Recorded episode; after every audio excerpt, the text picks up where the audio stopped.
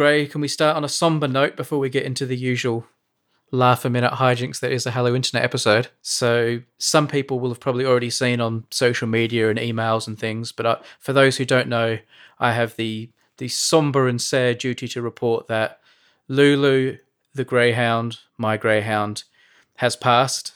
Mm-hmm. She's been discussed many times on the show. She's probably sat through ninety percent of the uh, Hello Internet recordings that have been made, but mm-hmm. with a heavy heart, Lulu has gone gone on to wherever dogs go to. Mm. She was about twelve and a half years old, which was pretty good for a greyhound, but age finally caught up with her, I'm afraid, and uh, I'm sad to have to tell people that. But everyone who's sent messages, lots of people have sent messages, whether, you know, comments on Twitter or emails and that, I've really appreciated it. People have been really nice about it all. And if you do nothing else, at least give thought to retired greyhounds next time you're thinking of getting a dog or giving to charity or anything like that, because uh, they're mm. great, great animals, and Lulu was the best of them. Do you have a specific charity that you uh, recommend that we should put in the show notes, or a, a link for a donation, please? I've been running a Just Giving page that I sort of funnel any money I get through, and one that can be associated with Lulu, and that's for the Retired Greyhound Trust in the United Kingdom. We'll put that in the show notes. Yeah. It's very sad news. I was very sad to hear it. Audrey is fine. Everyone obviously is asking about Audrey. Audrey is the Chihuahua, by the way, for people mm-hmm. who who get too confused. She's doing well. She's a little bit more clingy than usual, following us around the house a bit more than usual, but she has dealt with it very well and is going strong as always. I'm glad to hear that, although it does it does break my heart to think about her not sitting on top of Lulu. Like, that's, yeah. you know, it's like whenever yeah. I would come to visit, is the most adorable thing I've ever seen. And so, yeah, that's is very yeah. sad. She did use Lulu as a big mattress, so at least Lulu doesn't have to put up with that anymore. oh. oh. no, it's gallows humor. Is, is, Gallows humor is, is how you have to pull through. All right, what do we got? I have to. I have to start something for the show after that. Let me help with the transition. It is very, very sad. And if you'd spoken to me a couple of weeks ago, around the time it actually happened, I was a sad guy for a few days. But you know what? You got to move on. And we had a lot of happy times. And Lulu would want us to go on and talk about inane rubbish on Hello Internet. Okay. We'll do it for Lulu. We'll push through. Okay. Let's push through. I was given a piece of, of feedback for you, Brady, over my, my travels this summer. Remember how many episodes ago you made a comment about what were people in the past like? You know, hmm. how did they live? How did they love? Were they like us? Were they different? Hmm. And someone passed along this delightful little bit of feedback for the show that I have just messaged to you. And it is called The Complaint Tablet to Ea-nasir. And as the Wikipedia page describes it, this complaint tablet is a clay tablet from ancient Babylon, written one thousand seven hundred fifty years B C. And it is a complaint to a merchant from a customer. And it is believed to be the oldest recorded example of a human complaining.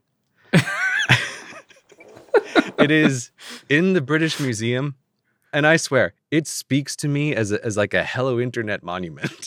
Right? Like, it is. It's written in cuneiform. It's great to read the complaint because it could be written today. And I think it speaks both to the spirit of our show and also to the fact that humans are always the same.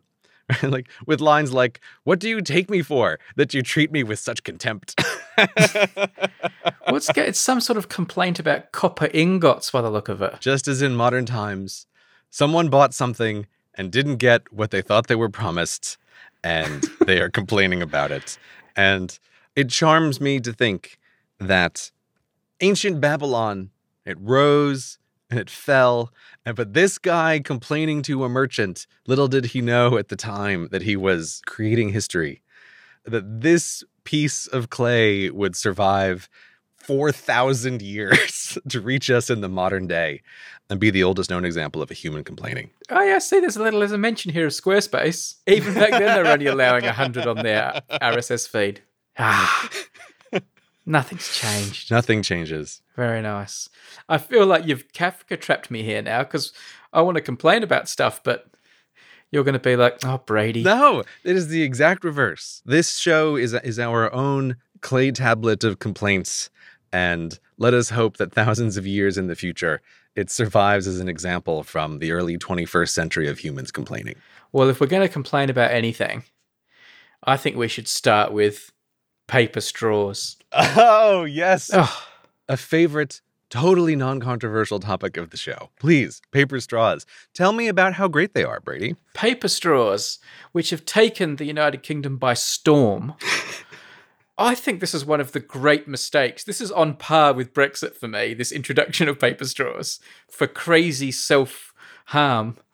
Because the latest news story, the one I've put in the show notes, one of just many, is that okay. apparently the paper straws that have been introduced at McDonald's are non-recyclable.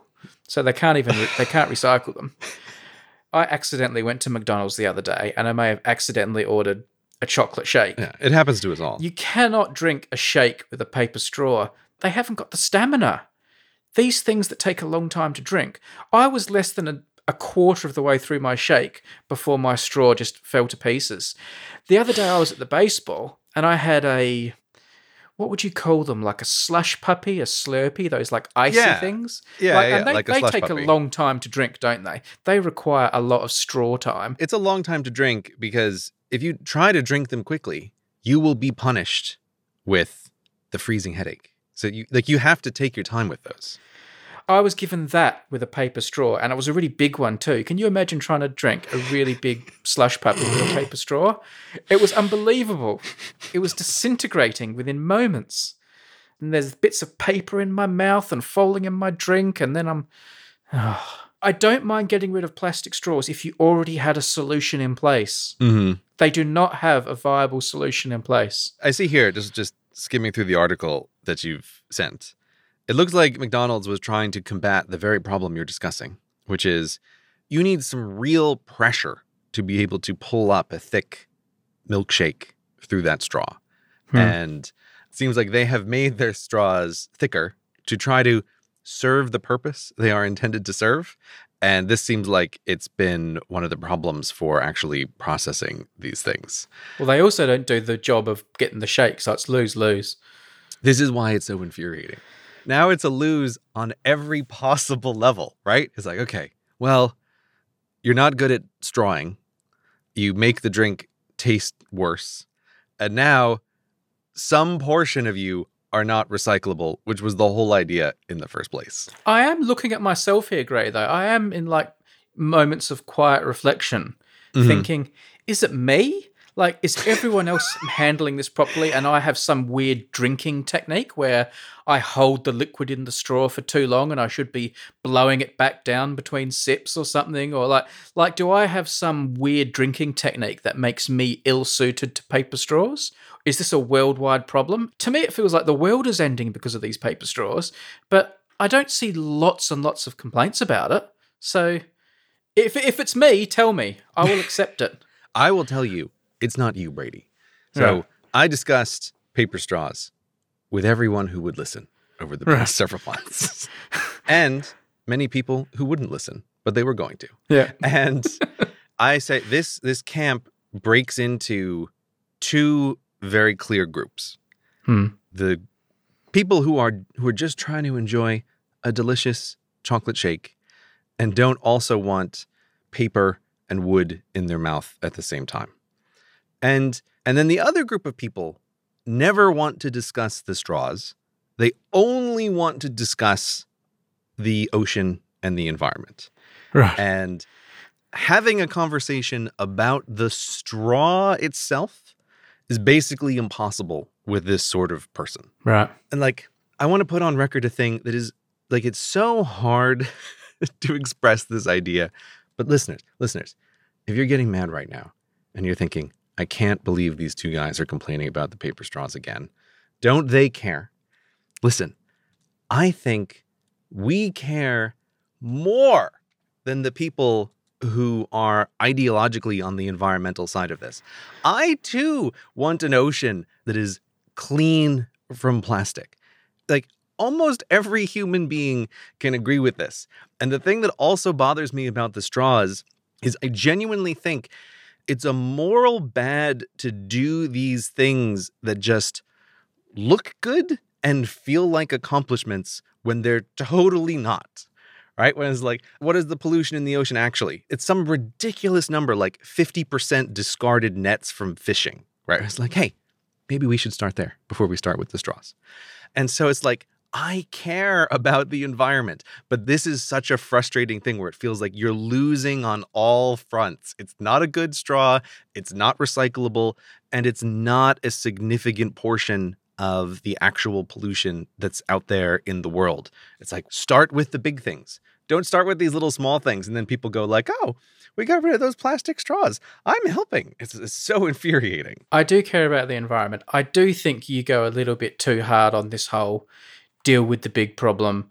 Let's ignore the small things. Like, I think small gains add up, you know, and I think there's nothing wrong with doing the one percenters. I don't mind getting rid of plastic straws and, you know, yeah, it's not as big a deal as fishing nets, but I still think we should do it. And I think sometimes you're a little bit too dismissive of the small things for my personal taste. Yes, I will totally agree. There's a completely valid complaint. Yeah, yeah. But one of the things, though, that I do just have in mind about this, which is which sort of gets a little bit more abstract, but it is the idea that, like, everything that you want to do has some kind of political cost, just in terms of, you know, how many bills can a legislative house pass in a year?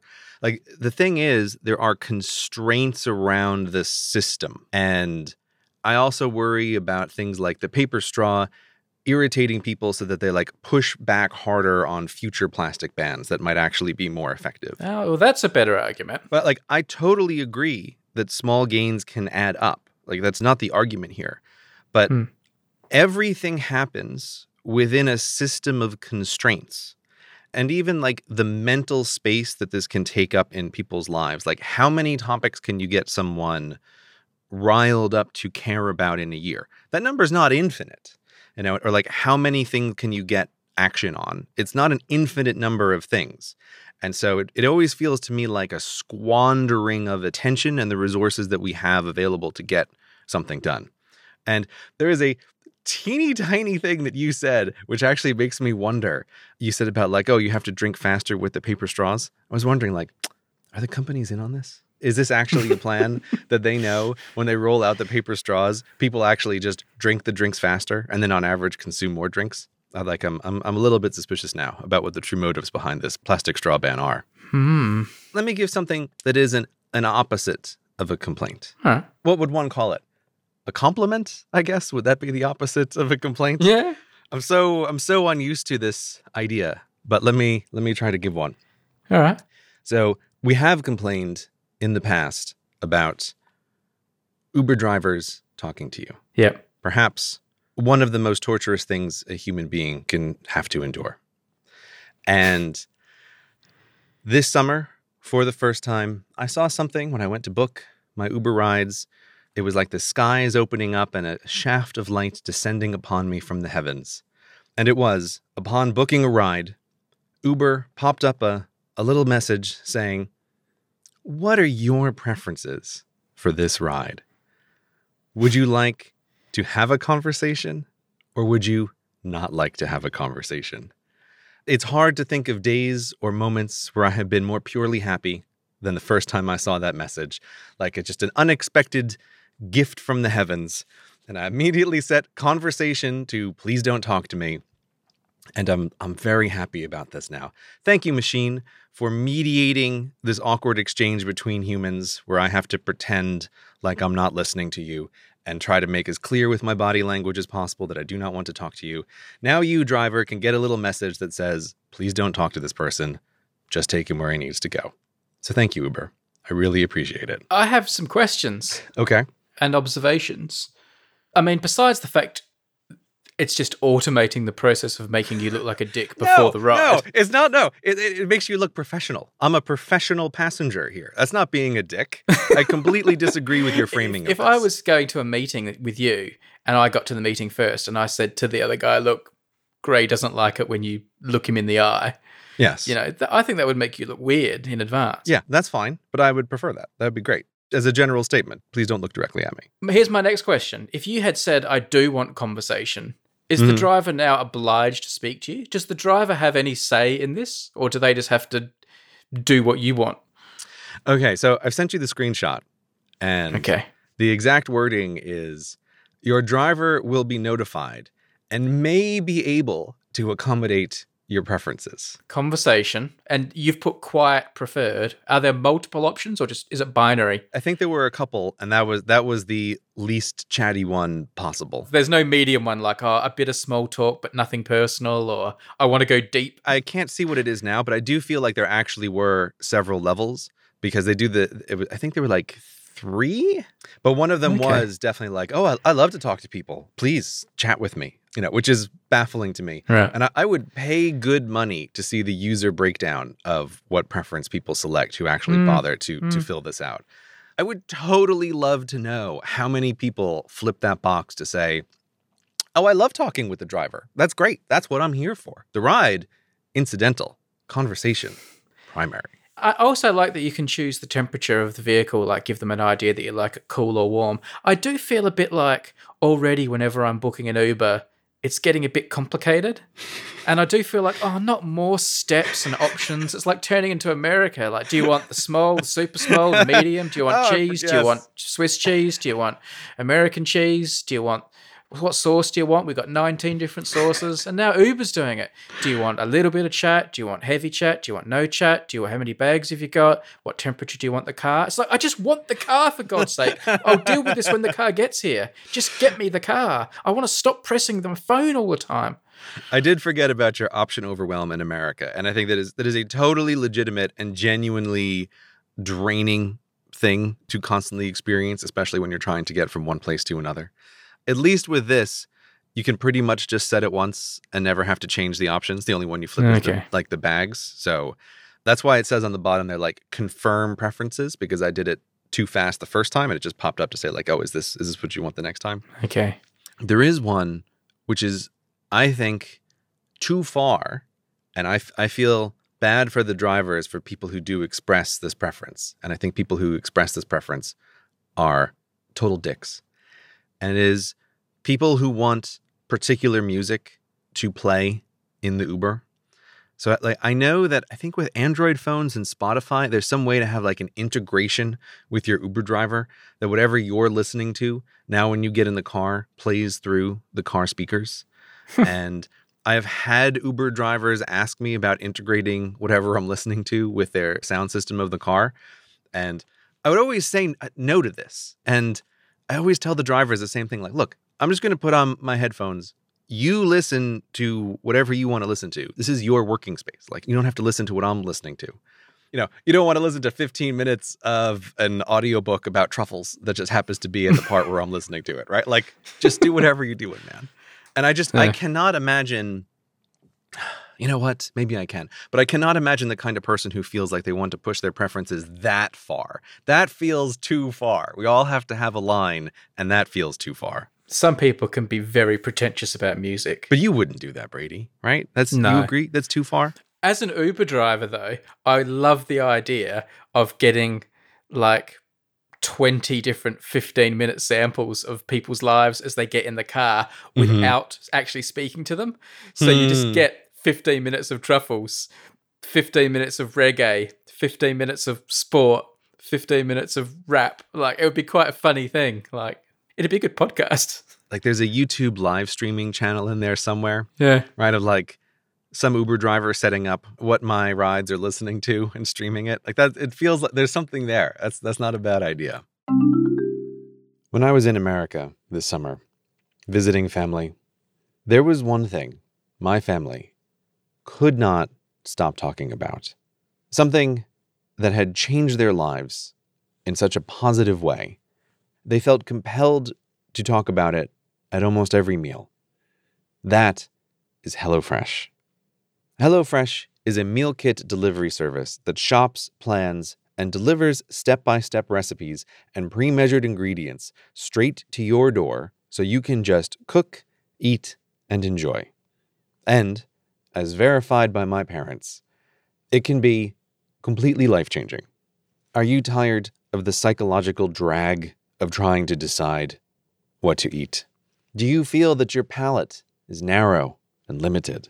Would you like to have an engaging activity to do with someone you love?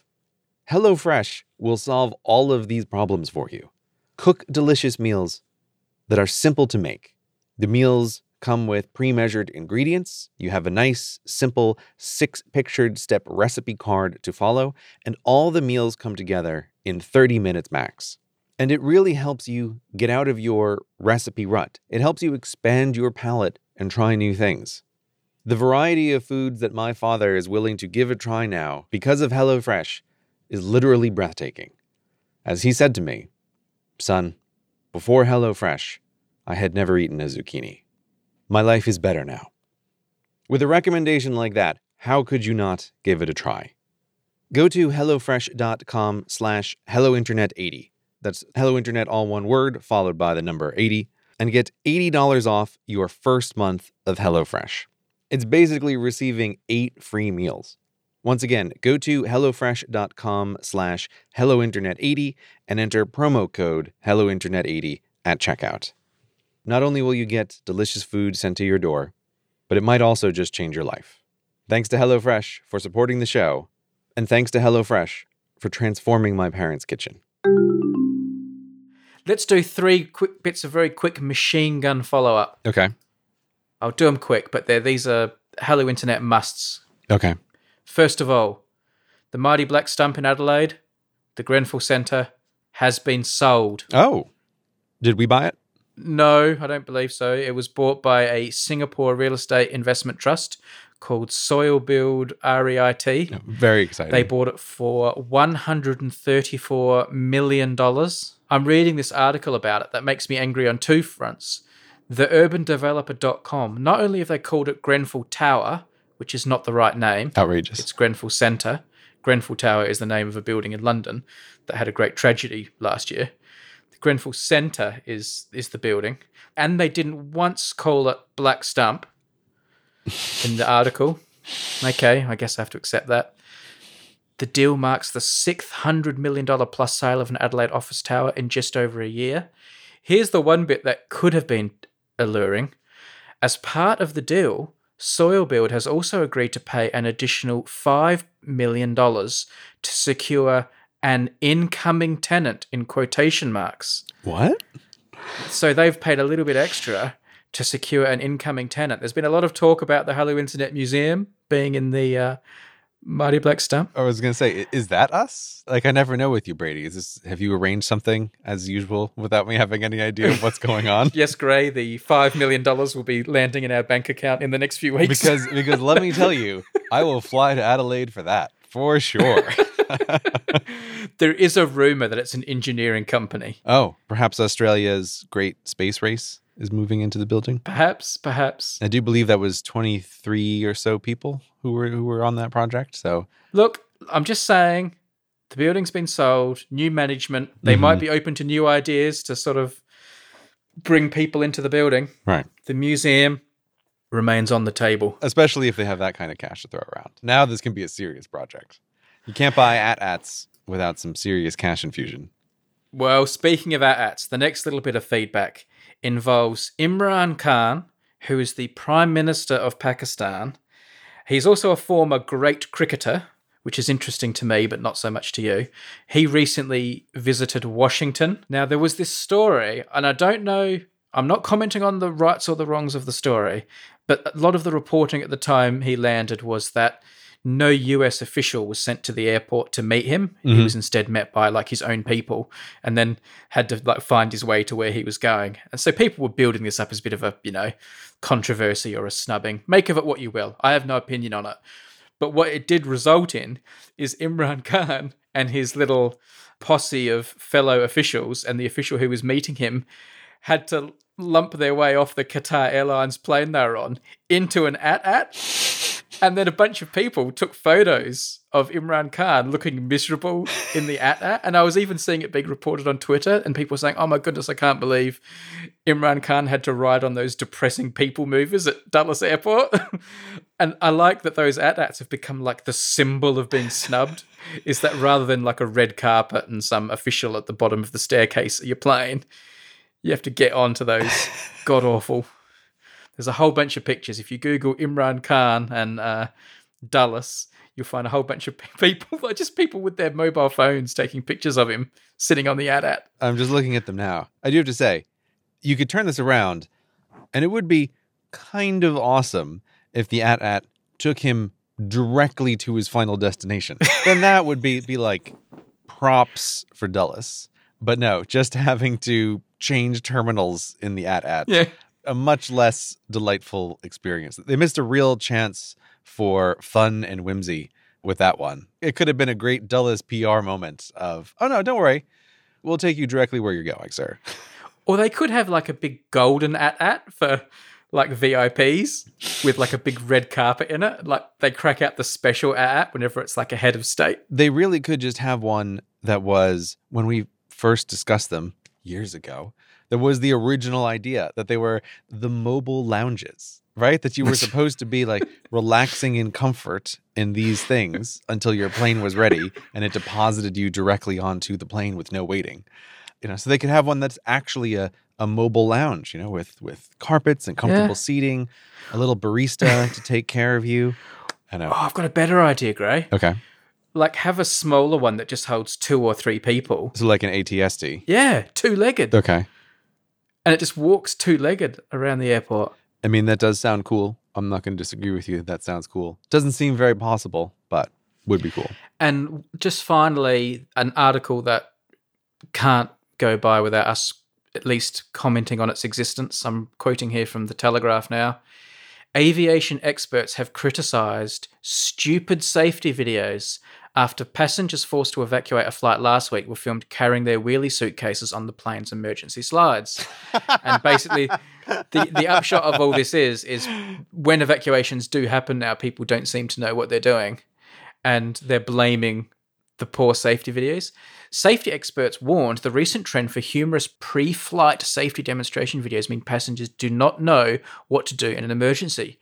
British Airways revealed a new safety video in July last year featuring fictional character Chabadi G, played by Asim Chaudhry. Oh, yeah. The video also yes. features Michael Caine, Olivia Colman, Naomi Harris, Joanna Lumley and David Williams.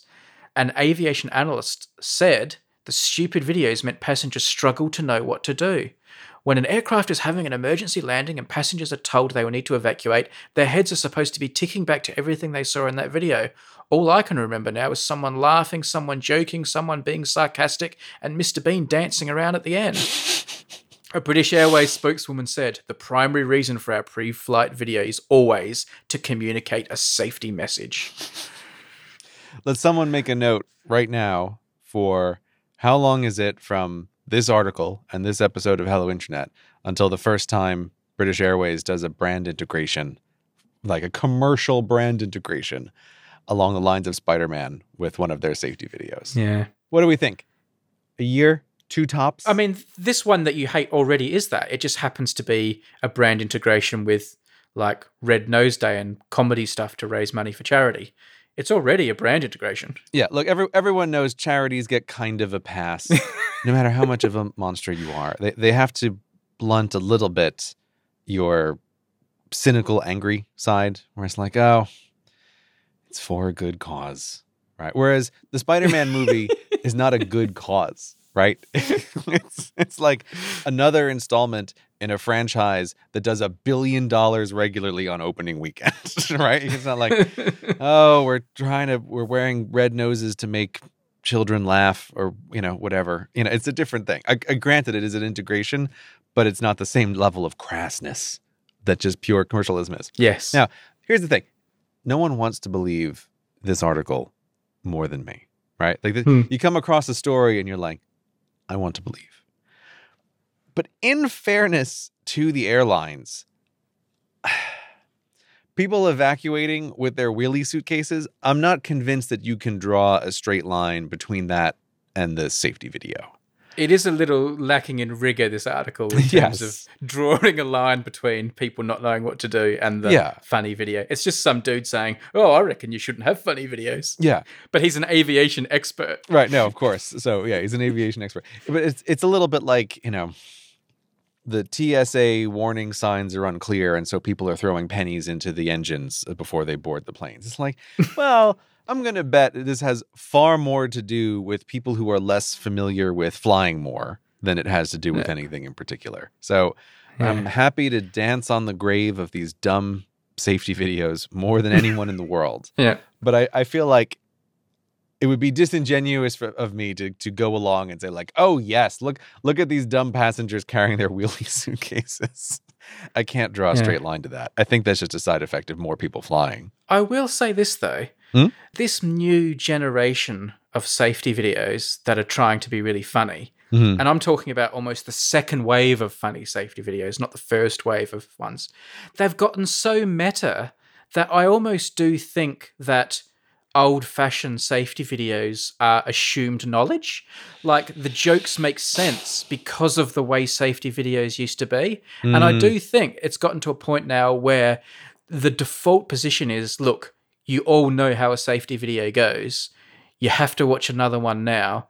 So to make it bearable, we're going to make it funny. But we know you already know. Mm. Because, like, the way that they show the actual safety message, like, don't do this, do do this, do your belt up like this, put your bag here, don't do this on the slide, has become so stylized and so abstract that if you brought an alien from outer space and sat them on the plane and said, okay, here's the safety message for what to do if there's a, an emergency on the plane, they wouldn't take any information from that. That is a good defining characteristic of what is the second wave of funny videos. It's a level of meta humor. Hmm. Yeah, it, it does make it very abstract. And in addition to being just a plain old commercial, that Spider-Man safety video from this summer, it was very abstract about what are you supposed to take away from this? Yeah. I didn't mention it last time, but I think as a professional YouTuber and explainer person, if I was asked to like teach a course on how to clearly communicate information, there is a frame from that Spider-Man video that I wanted to talk about last time, which is like a masterclass in how to hide information that really matters. It was a shot where they're like, Spider-Man's chasing some dudes through the zoo.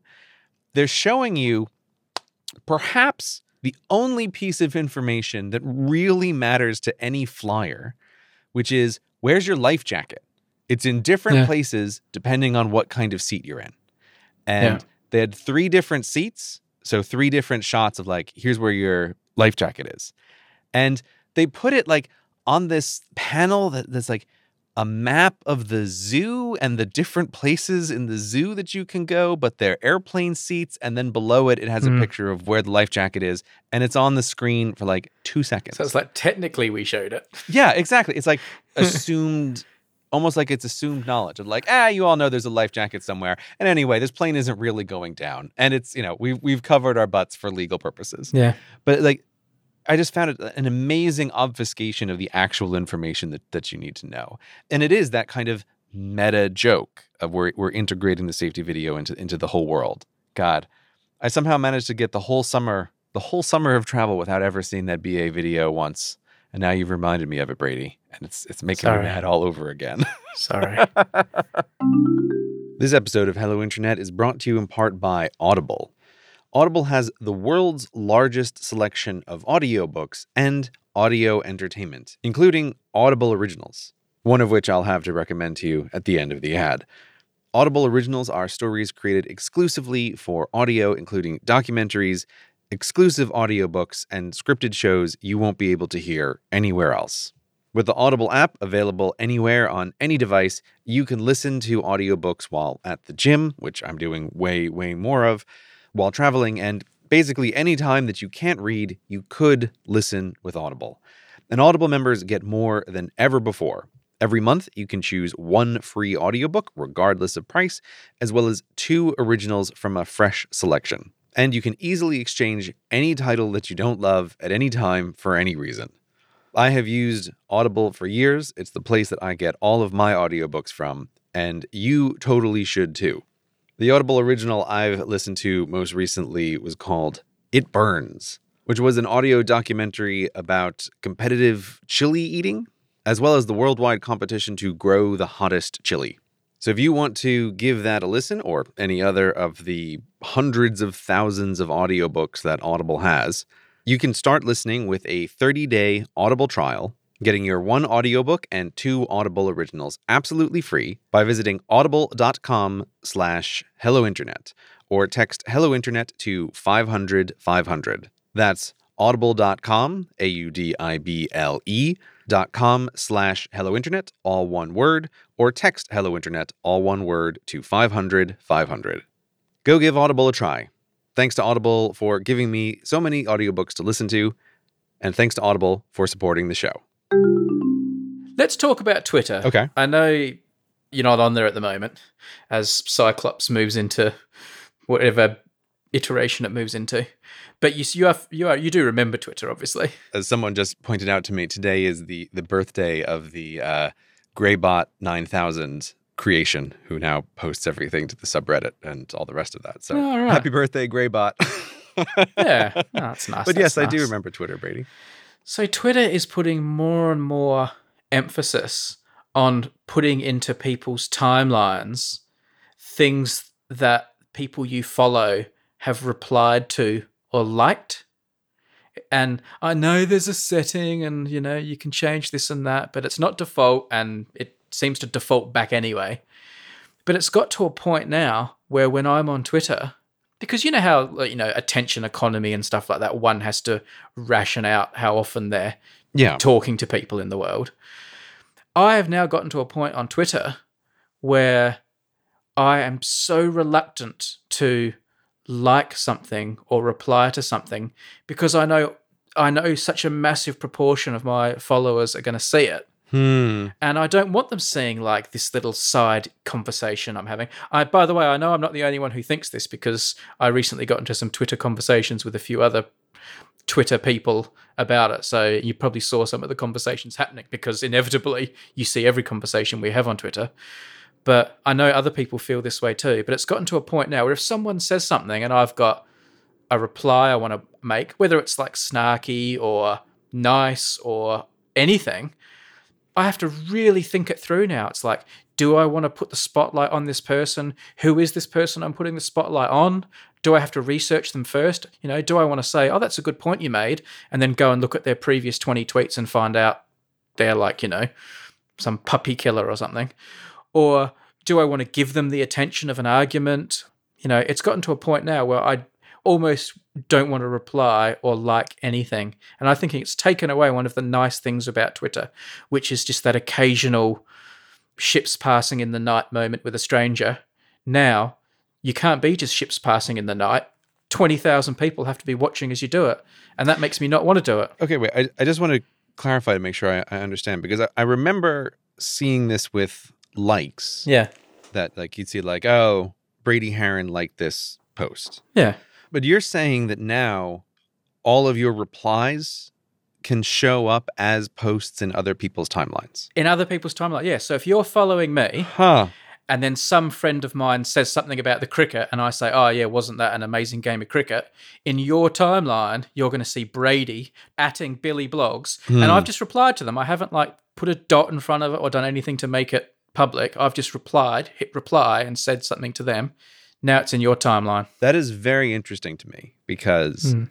obviously I've been away for a while, and I've been thinking a lot about, oh, how do I want to use these tools when I come back? One of the things that has been on my mind a lot is about, like, okay, for me anyway, I don't think that, like, posting thoughts on Twitter is a thing that I really want to do in the future. Like, just, you know, oh, just random thoughts about whatever. You know, or, or like, oh, a thing popped into my head. Isn't it funny? Let me say it on Twitter. I was thinking, like, okay, I probably don't want to do that. But I was thinking, like, oh, what what are the good parts of Twitter? And one of the things I was thinking about was the replies. It's by far and away, like, one of the things that if I'm uh, identifying, like, value that has been lost, is that being able to just like reply to people I know about whatever they're up to in their lives on Twitter. Yeah. And it was always, this is valuable precisely because it is, it's not non-performative because it's still on the internet and it's public, but it isn't performative in the same way that posting or retweeting something is. And if they've changed it so that replies are posts, that really does change the mental calculus of, of interacting with anyone. I don't know if it's everyone or it's algorithmic. I assume it's algorithmic and not all your followers get it. And yeah, I'm also yeah. aware there are a subset of people who follow someone like Gray who might want to see every single reply you say, but I'm sure there's also a subset who don't. The conversation I had, I'll mm. just give you a taste here. This is a conversation that got me thinking about it that I recently had. Katie Mack started it, who's a big Twitter user. Yep. And she wrote, Twitter, please make it possible for me to occasionally reply to a stranger's tweet without algorithmically pushing the entire conversation to my unsuspecting followers' feeds. Mm. Not every little comment needs that kind of audience. Mm. Definitely changed how I use Twitter, and I don't think in a good way. It was nice to be able to reply to someone in a casual, conversational way without thrusting them into a spotlight. Now everything feels like it's just a massive performance. That's a very interesting point about perhaps the intentionality of it. Although, again, I think that the, the people that you want to worry about most spouting off thoughtless replies also don't put in a lot of thought by definition about those replies getting amplified out to a wider group. Hmm. I kind of wonder, like, this might be slightly serious for complaining about technology corner, but in my travels this summer, I ended up talking to people who, let's say, run these kind of large platforms or are able to influence these kind of large platforms and like what they're doing with algorithmic decisions. And like a thing that came up a bunch is lots of these platforms feeling, I don't know a good way to describe it that doesn't like give my hand away here, but feeling that they are responsible for shaping people's opinions hmm. through the selection of what it is that they see. And I felt very uncomfortable with some of this sort of stuff where it's like people are intentionally tweaking the algorithms to kind of get people to think what they think they should think. Well, hang on, that's a different thing. They're two different things there. But if that's the case, right, just using this specific yeah. example of this, everyone now being able to see all my replies and likes. I mean, everyone can see my replies and likes anyway if they go looking for them. But mm. in terms of having them sort of thrust upon them in their timeline, the problem with this is, and the reason it's counterproductive, is one of the great criticisms that social media have now is that we're all sitting in these silos and we're reinforcing our beliefs mm. among people who are like-minded, and there's no cross-pollination and discussion between people with different ideas to us. And you may argue that, oh, well, let's shine a light on these conversations that people we're having between each other who aren't necessarily like-minded as we reach consensus and reach new understandings. But what's actually happening instead is the only people I will dare like or reply to are those same four or five people who are just like me, who I know really well, who think like me. I know they're safe. I know if I shine a spotlight on them, it's not going to come back and bite me in the ass in one way or another. Mm. So I feel more siloed than ever before by this trend towards pushing all of my interactions out into a bigger spotlight. And I'm cross-pollinating far less than I used to. I wonder how intentional that is, though. It's very interesting, like just to, just to think of it in this framing of like, how intentional is it for putting pressure on people with audiences to be like, you know, ma- make sure you're totally good, you know, one hundred percent in every one of your interactions. Like, I don't like the the feeling of that kind of pressure. Maybe I'm thinking about it too narrowly, and I, I am just thinking about it as someone with a slightly larger audience because of like the work I do. I think maybe I'm just this isolated case, and I should be thinking about Twitter more professionally anyway, and shouldn't be just replying to people willy-nilly. But the fun of the internet is a kind of serendipity. Hmm. You get the best and the worst in the sort of wild west of the internet. And this is very unwild Westy. And it just bothers me knowing that that people are thinking very intentionally about yeah. how opinions form in the people who use the platforms. And I want to be clear, like, there's no maliciousness. I actually think there's there are the number of people who are genuinely malicious in the world is quite small compared to what people sort of mentally estimate. Everybody's trying to do things for reasons that they think are are right. But it does still, and has made me a little bit uncomfortable, like the the intentionality of those kind of decisions of like, how can we influence everyone on this platform away from this direction and like towards this direction, even if it's meant for the for the best of all possible reasons. Well, I don't know. I feel a bit like they can't win in that case. If you're having a swipe at the actual platforms themselves, like they can't win either way because they're forever being condemned for being irresponsible and not doing oh, I enough know, to stop I know. their yeah. platform being misused. And then once they, you know, so. They're totally in a lose-lose situation. This is also where I, I don't really understand why, you know, in, in the United States, uh, oh God, I'm going to, people are going to be really angry. I forget what it's called, like the common carrier protection. Like, I don't understand this weird distinction that these giant platforms have ended up in, where they're both platforms and they're publishers, and they sort of get both of these things. It is a very strange situation, and I completely agree with you that the moment they started curating of any kind, it was a lose-lose situation from then until the end of time. And there's there's no way to win, and there's always going to be complaints. So, yeah, I would not want any of these jobs where you have to make algorithmic or content decisions. Like, those must be the most unpopular jobs in, in the world. But nonetheless, they are jobs with a lot of power, or, you know, even these kinds of changes with Twitter. Like, it affects the conversation. These platforms really do matter and really do shape people's opinions. And so that's why there's going to be fights over precisely how they're how they're controlled and used. Can I come back to text messages for a moment? Please get us out of here, Brady. We went too serious. Let's let's go back. We need we need some paper cuts and some some trivial nonsense. So I've been watching a few, you know, shows on Netflix lately, like you do, and all yeah. these modern shows trying to reflect modern contemporary life are more and more incorporating text messages and text conversations into their T V shows, into the storytelling. If there's a couple of teenagers who are communicating, these days they'll do it by text. So let's have them in the T V show doing it by text. Mm-hmm. And obviously, I'm sure we've talked about this before, but they have to show how do you illustrate two people having a text message. Mm-hmm. And it seems to be the trendy way to do it at the moment is to have this little bubble floating next to the phone on the screen, mm-hmm. showing the text of what they're being of what's being written. My goodness, could they make it any smaller?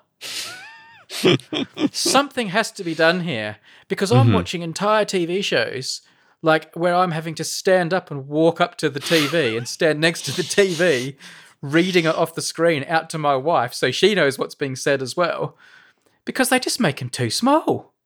I think they're just out of touch with what people can read. I mean, my eyesight's okay. I was going to say, I mean, do you have glasses, Brady? Have you gotten your eyes checked lately? I don't wear glasses. Uh, and, and to be fair, if I'm thinking of the main room of your house, you don't have the world's largest T V, and it is reasonably far away from your couch, yeah, which I find okay, hilarious. Yeah, but not unacceptably far. I mean, I do go into people's houses these days and think, my goodness, your T V is ridiculous, how big it is. And also, I know a lot of people watch things on an iPad up against their face in bed, mm-hmm. myself included. But just normal T V watching, watching some Netflix. Like, half the time, we just, like, throw our arms in the air and say, oh, we'll just have to guess what that text conversation was about. Because there's no chance we can read that. Right. They're tiny. They're doing it tiny. I know this is an old man complaint. Brady, this doesn't sound like an old man complaint at all. Now, but these text messages are too small doesn't sound like an old man complaint in the least. I'm, I'm going to wildly disagree with you there. Do you ever notice this? I guess you never watch these shows. You have a pretty epic T V. And I guess you watch on your iPad a lot. Yeah, we, we did get a pretty big T V, and we're I think we're not as far from it as you are. The size of your T V, I don't think you're as far from it as safe. Those text messages are like the Hollywood sign for you guys. Yes, but we can read them most of the time. I guess my, my complaint is, I'm thinking of, um, I think it was uh, the epic and sadly defunct YouTube channel, Every Frame a Painting, I think they did a video going through a bunch of different samples of texting in movies. Okay. And just to show like how people do it. And the thing that I'm much more aware of is I often think in movies, like, do people care? Like, has someone put effort into this movie? And the worst effort is simply showing it the actual phone on screen with no. whatever text message has been written in there. Often hilariously at the bottom of a completely brand new text message conversation, right, where no no words have ever been exchanged before between this husband and wife, and they, they're just sending one iMessage into a blank void, and it's like, ugh, come on, guys. But I think you have to show the phone if you're making, like, a real film. Like, you couldn't do that in, like, Star Wars, could you? You couldn't have, like, someone look at their communicator and have some text on the screen, like a speech bubble. And you couldn't do it in The Godfather, something like that. Like, if it's real, you have to see the real thing. I think there's a certain level of trashiness you have to reach before you can use bubbles popping up on the screen. I actually, I'm going to disagree with you there. I think even in a modern, like, quote, serious film, you know, like, like you're watching some David Fincher film, text messages, the ideal way to do it is for us all to agree that text messages are a kind of closed captioning.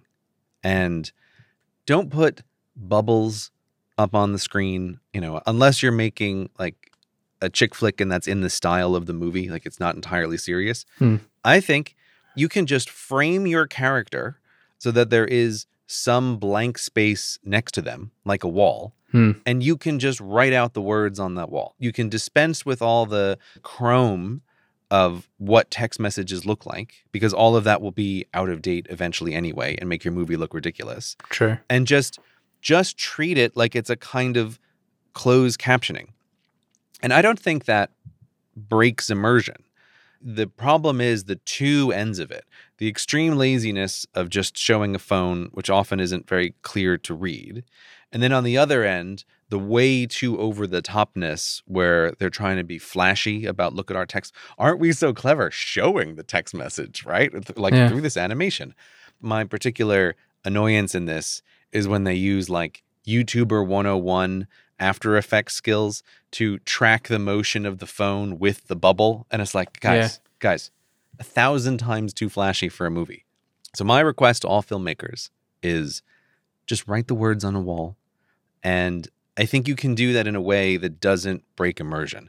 That, though I haven't seen it, I'm sure would be able to be done well in The Godfather four when they have cell phones. I think you could do that even in a serious movie. Okay. Do you not think so? Do, like, do you think it has to be on the phone if it's a serious movie? I still feel like it could be. I'd want to see it on the phone if it was like The Godfather. I think it would break immersion. Hmm. But, you know, I was going to say, you know, Martin Scorsese wouldn't use that, but then someone's going to show me some film where he did. So, I don't know. What you say makes sense. I don't mind them coming up in bubbles, just the bubbles are too small for me. You're right, it does date the film. You're right, that After Effects tracking thing can look silly. That's that's a real noob filmmaker move. I mean, that's exactly what was happening in the thing I've been watching. I've been watching, there's no point not saying it, I've been watching Sex Education on Netflix, and that's where they've been using it, and that's where I found it too small. And mm. they do have the After Effects bubble tracking the phone as it moves in their hand and stuff. So if people want to go and check out the example of, of what I mean. Yeah, and you, you can judge for yourself if, if the text is too small. But I'm yeah. having a hard time thinking of it now, even though I've watched a hundred million of these YouTube essays on like the language of cinema. Like, there are things in movies that just don't directly portray real life, and we kind of understand this is a movie and this is yeah. how movies communicate things. And I, I genuinely think the text message can be a new kind of thing like that, that we just agree that they're captions. I mean, subtitles for people speaking other languages. Um, that does happen in the Godfather movies. And in Star Wars. Yeah. Although not with Chewie, but with yeah. Guido yeah. and everyone That's else. That's a good point, yeah. yeah. Look, you, you can't subtitle the funny characters because then that ruins the joke, right? Whatever yeah. R two D two is whistling about, it's way funnier if you don't caption him than if you do. So you just you leave that out of there. Yeah. Although, wait a minute, didn't they caption Chewie in Solo? I think they did. I think they did caption him. No. I think they did. I think they did in the scene where, where they first meet and Han Solo is trying to speak the Wookiee language. I think they captioned Chewie. Did they Chewie. caption them in the Star Wars Christmas special? I don't know, and I don't want to find out. On my many journeys this summer, you know what I saw a lot of? Away suitcases. The word is getting out about Away and how amazing their suitcases are. Do you have one? If you don't, you should get one. Away is the company that knows how to make suitcases, and they know that everyone has a different travel style. Their suitcases are lightweight, have a durable shell, but they also come in an array of colors and two different sizes and two different materials. So that, while there may be many Away suitcases, this one is yours. They can even go so far as to uniquely personalize your suitcase by hand painting it. Away will get you through the airport with their four three hundred sixty degree spinner wheels, which is, as far as I'm concerned, an absolute necessity for any suitcase in the world. Having your Away by your side, spinning around in a little circle, it's a liberating feeling. Checking my bag, you know what it has to have? T S A-approved lock, and Away's got one of those. Keeps your belongings safe. Okay, so you're going to want to go to awaytravel.com slash hellointernet20 and use the promo code hellointernet twenty during checkout to get twenty dollars off your suitcase. If you are traveling anytime soon, get one of these suitcases now. They're designed to last a lifetime, but if any part of the suitcase breaks, Away's customer service team will arrange to have it fixed or replaced ASAP. And on top of that, you can try it for one hundred days. Take it out on the road, actually use it for a whole summer of traveling, decide if it's for you, and if not, you can return it for a refund. They're that confident you're going to love the suitcase. I think they're beautifully designed. They help keep everything organized. They're just a fantastic suitcase. So once again, go to awaytravel.com slash hellointernet20 and use promo code hellointernet twenty during checkout. Thanks to Away for supporting the show. I need to take a drink before this next one, Brady. Go on. Nice. Yes. Refreshing. Yeah. I've been drinking a lot of sparkling water. Oh, no need to brag. This, just like coffee, is a thing that my wife introduced to my life. And then it becomes like a vital fluid of existence. Yeah. And I mentioned this this a while back, like, man, I've just been drinking so much sparkling water. So much sparkling water that I worry about hypohidrosis as a side effect. So like, for sure, switching from regular water to water with bubbles in it, I think has multiplied my water intake by five. Why? Well, I don't know why. It's a thing that I've mentioned to people and has been this like topic of conversation sometimes, where I have discovered that everybody who drinks sparkling water says the exact same thing. They say, oh yeah, once I started drinking sparkling water, I drink way more water than I used to in the past. Like, without exception, this is what everyone says. And I've I've talked to people who end up like, I don't know, some kind of drug aficionado installing custom sparkly water creation systems in their home, like built into the bar so that they can always have on tap like the maximum sparkle at any moment. That's cool. It does sound very cool. It is a thing that I've been wondering about, like, well, you know, now that we have air conditioning, maybe this is the next step. Huh? So like I talked about this with, with so many people, and then I started commenting about like, it's really weird that it's such a universal experience. And then someone told me, they go, oh, don't you know that there's salt in sparkling water? Oh, if because it's mineral water. Yeah, so like I have drank basically a liter of sparkling water in the time that we have recorded this podcast so far. And if I look on the back of it, it's like, oh yeah, there's zero point zero four milligrams of salt in this sparkling water. And I've been checking it up, like different bottles have different amounts, but there's always some. That doesn't seem like much to me. Well, though. Here's the thing. Like I looked at regular water or mineral water and it doesn't have salt in it, but this stuff does. And so I thought, well, let me Google around on the internet and see what the deal is. Because suddenly I'm wondering like, wait a minute, is this the nicotine version of water? They're putting something in the water that makes me more thirsty the more I drink it. And then this explains the the universal behavior in everyone. Yeah. And I was unable to find any satisfactory answer about I don't, I don't know what we'd be looking for. Like the quenchiness of drinking sparkly water versus drinking regular water. So I figured I would take this big, big important platform that we have here, Brady, to ask the Tims, if there is anybody who's like a professional water researcher, I like you, Brady. I think that doesn't seem like it's a lot of salt. But I have to know, am I not actually getting anywhere by drinking sparkling water? Do they put the salt in there to make me drink more? And if the answer is no, then why on earth does everybody drink so much more sparkling water? At least with the coffee. The coffee I totally know. Oh, there's an addictive drug in there. That's why I drink so much of it. Great. Nice and clear. But the sparkling water, I don't understand what the situation is here. And now I need to know. I need to know. And I need the Tims to help find the answer to this. Can someone do a study? If a study doesn't exist, I, I want an answer. You haven't asked me. I, I know why sparkling water is consumed more. I'm sorry, Brady. Can you tell me the answer to why sparkling water is consumed more? Because it's got bubbles. And bubbles are fun. Like, I'm not even joking. It's like having a lemonade or something. It's like, why do they put bubbles in Coca-Cola and all those soft drinks and that? Like, I think they do that because it just it makes the drinking experience more pleasurable. It feels nicer in your mouth and tickles your lips, and like it just feels it's nice mouthfeel. And like water, which is the most boring drink in the world, how can we make it more exciting but keep it still keep it like, you know, healthy and not full of sugar and stuff? Mm-hmm. Well, let's at least chuck some bubbles in there. That doesn't hurt anyone. It's just a pleasant experience. It's like a little massage for your lips every time you have a sip. I find this answer unsatisfying, but perhaps not wrong. Yeah. And the other interesting thing is, like, okay, so your, your comment about regular water being boring is totally true. In ways that I cannot explain, regular water also has a high variability in pleasantness and satiation. Even in my own home, using the same water filter from the same water source, sometimes drinking water just feels kind of gross in a, in a way that is hard to yeah. articulate. And sometimes it's the most refreshing drink in the whole wide world. It's also about temperature. When I go downstairs and I want to have a drink and I look at the tap and think, oh, I could have a glass of water.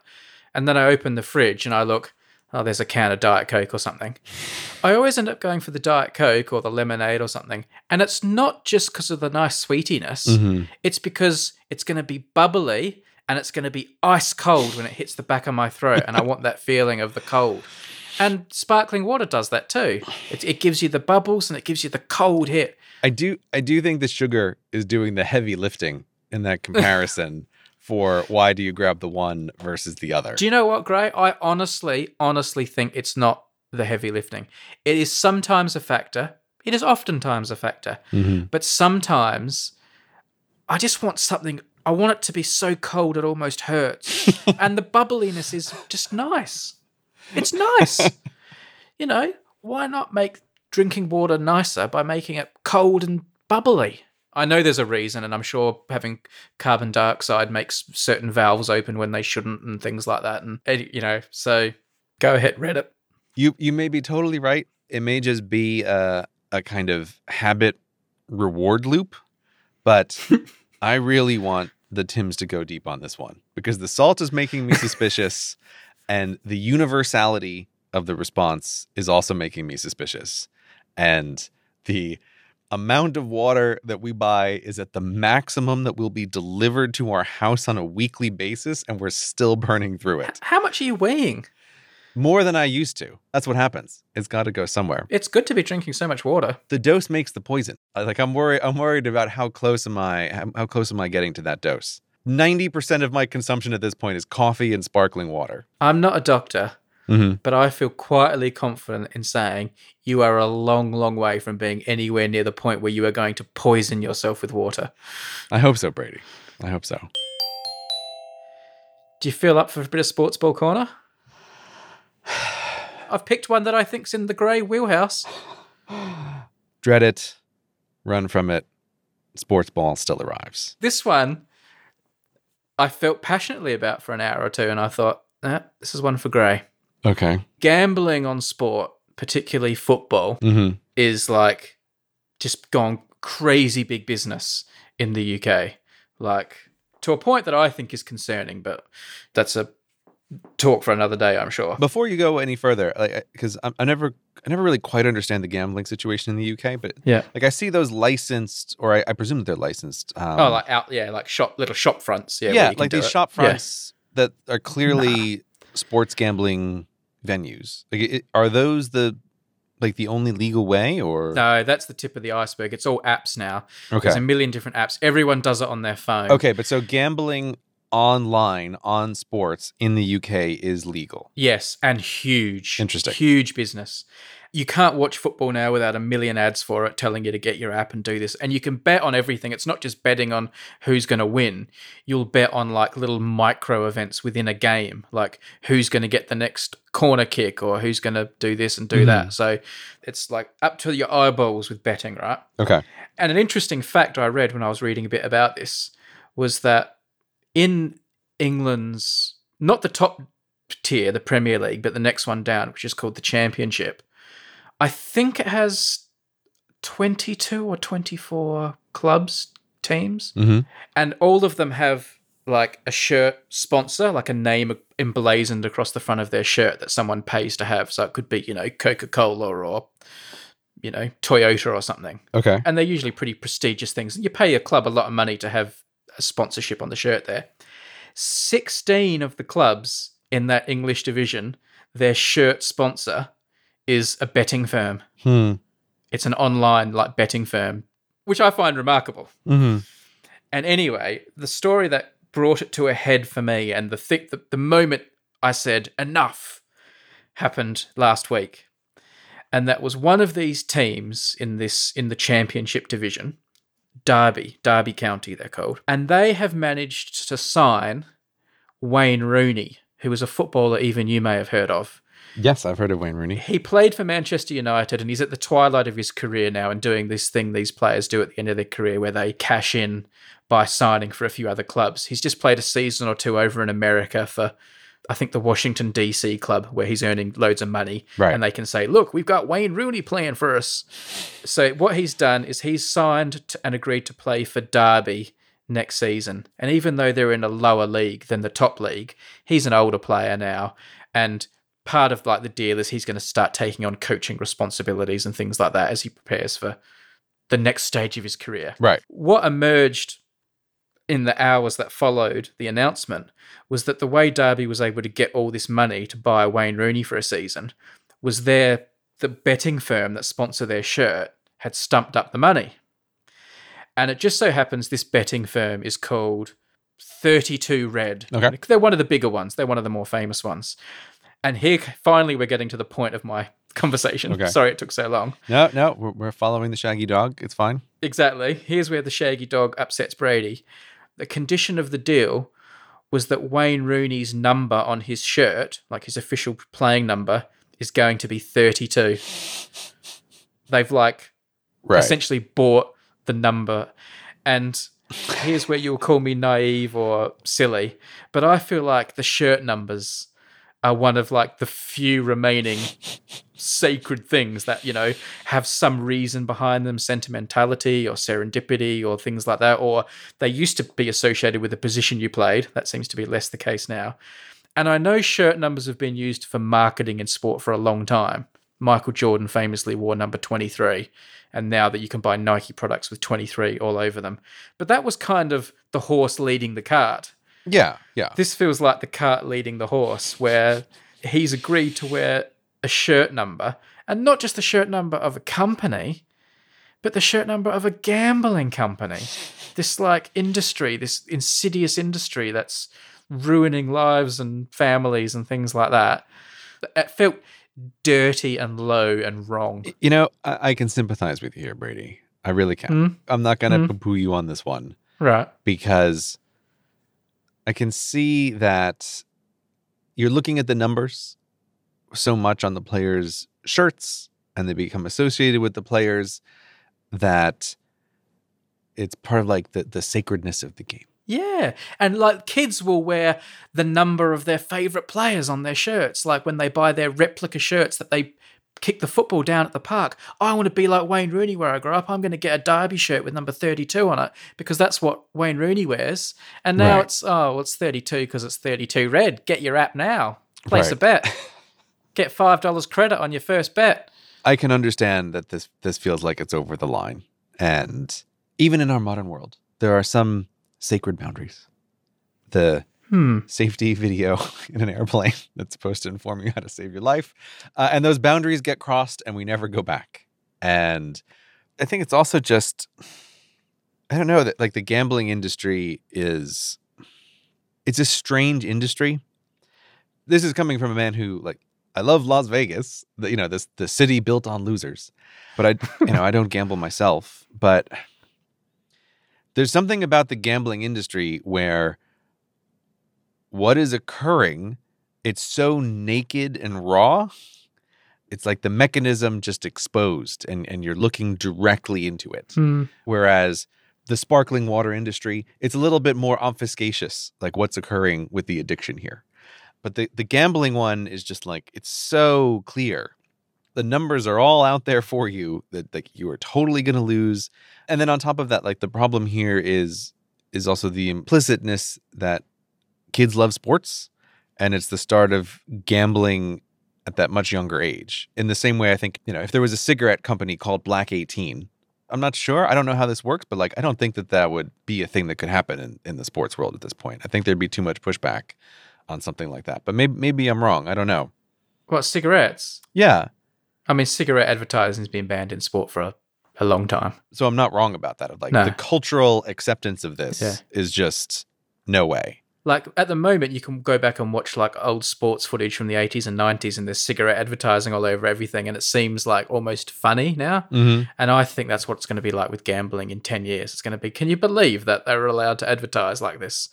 In sport, like mm. it's it's so reckless.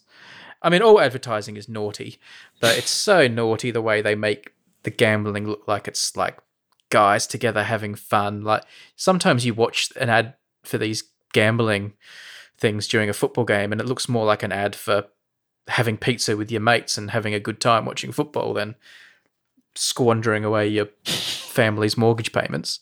So n- not a fan of the gambling industry then, Brady? Just lately, no. It's become too much. I don't mind gambling. I've, I will occasionally bet on like a horse race once every right. couple of years, and I'll have a flutter at a casino and stuff like that. I'm not like, you know, real Puritan about it, but I think that gambling and sport, our phones have made it so easy yeah. to just constantly be constantly placing bets, and it's not become like a treat or an occasional thing or an event. It's just become like checking your tweets. Mm-hmm. And that's where I think it's gotten dangerous. Like I I know people who gamble on sport and it is just like that. It's just like quickly between drinks, oh, might as well get out my phone, I'm bored. Oh, let's, let's have a quick ten pound bet just to fill the time. I guess that's also the issue that there's so much to bet on in sports. Like, yeah. you said, like, like there's all yeah. of these little events.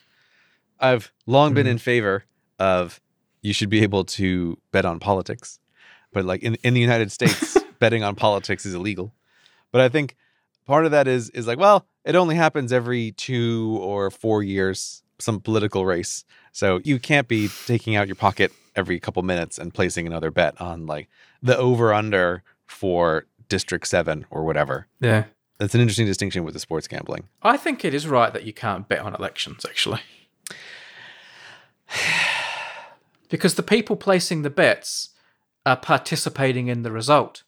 So if I've bet on party A to win the election and then I go out and bet on party A just to fulfill a bet, then A, I'm fixing the result.